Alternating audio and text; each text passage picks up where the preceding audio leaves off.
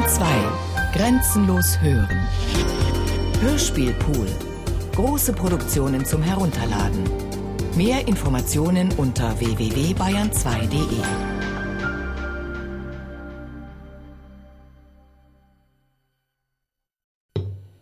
Franz Kafka, der Prozess. Zu Elsa. Eines Abends wurde K. knapp vor dem Weggehen telefonisch angerufen und aufgefordert, sofort in die Gerichtskanzlei zu kommen. Man warne ihn davor, ungehorsam zu sein. Seine unerhörten Bemerkungen darüber, dass die Verhöre unnütz seien, kein Ergebnis haben und keines haben können, dass er nicht mehr hinkommen werde, dass er telefonische oder schriftliche Einladungen nicht beachten und Boten aus der Türe werfen werde. Alle diese Bemerkungen seien protokolliert und hätten ihm schon viel geschadet. Warum wolle er sich denn nicht fügen? Sei man nicht etwa ohne Rücksicht auf Zeit und Kosten bemüht, in seine verwickelte Sache Ordnung zu bringen? Wolle er darin mutwillig stören und es zu Gewaltmaßregeln kommen lassen, mit denen man ihn bisher verschont habe? Die heutige Vorladung sei ein letzter Versuch. Er möge tun, was er wolle, jedoch bedenken, dass das hohe Gericht seiner nicht spotten lassen könne. Nun hatte K. für diesen Abend Elsa seinen Besuch angezeigt und konnte schon aus diesem Grunde nicht zu Gericht kommen. Er war froh darüber, sein Nichterscheinen vor Gericht dadurch rechtfertigen zu können, wenn er auch natürlich niemals von dieser Rechtfertigung Gebrauch machen würde, und außerdem sehr wahrscheinlich auch dann nicht zu Gericht gegangen wäre, wenn er für diesen Abend nicht die geringste sonstige Verpflichtung gehabt hätte.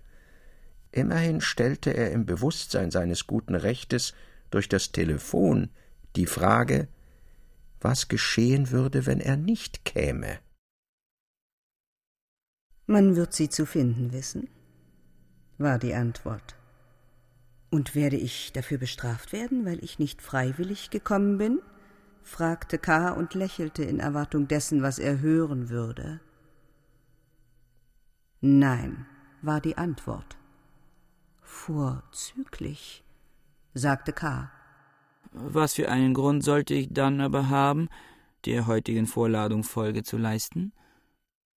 Man pflegt die Machtmittel des Gerichtes nicht auf sich zu hetzen, sagte die schwächer werdende und schließlich vergehende Stimme.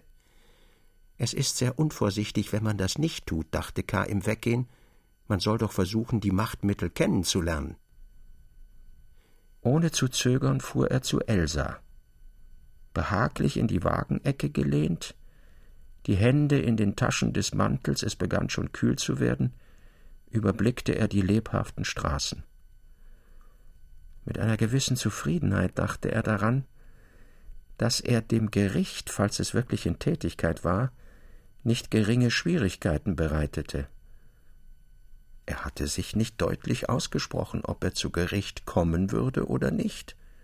Der Richter wartete also, vielleicht wartete sogar die ganze Versammlung, nur K.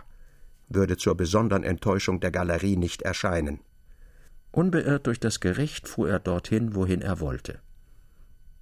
Ein Augenblick lang war er nicht sicher, ob er nicht aus Zerstreutheit dem Kutscher die Gerichtsadresse angegeben hatte, er rief ihm daher laut Elsas Adresse zu, der Kutscher nickte, ihm war keine andere gesagt worden. Von da an vergaß K. allmählich an das Gericht, und die Gedanken an die Bank begannen ihn wieder wie in früheren Zeiten ganz zu erfüllen.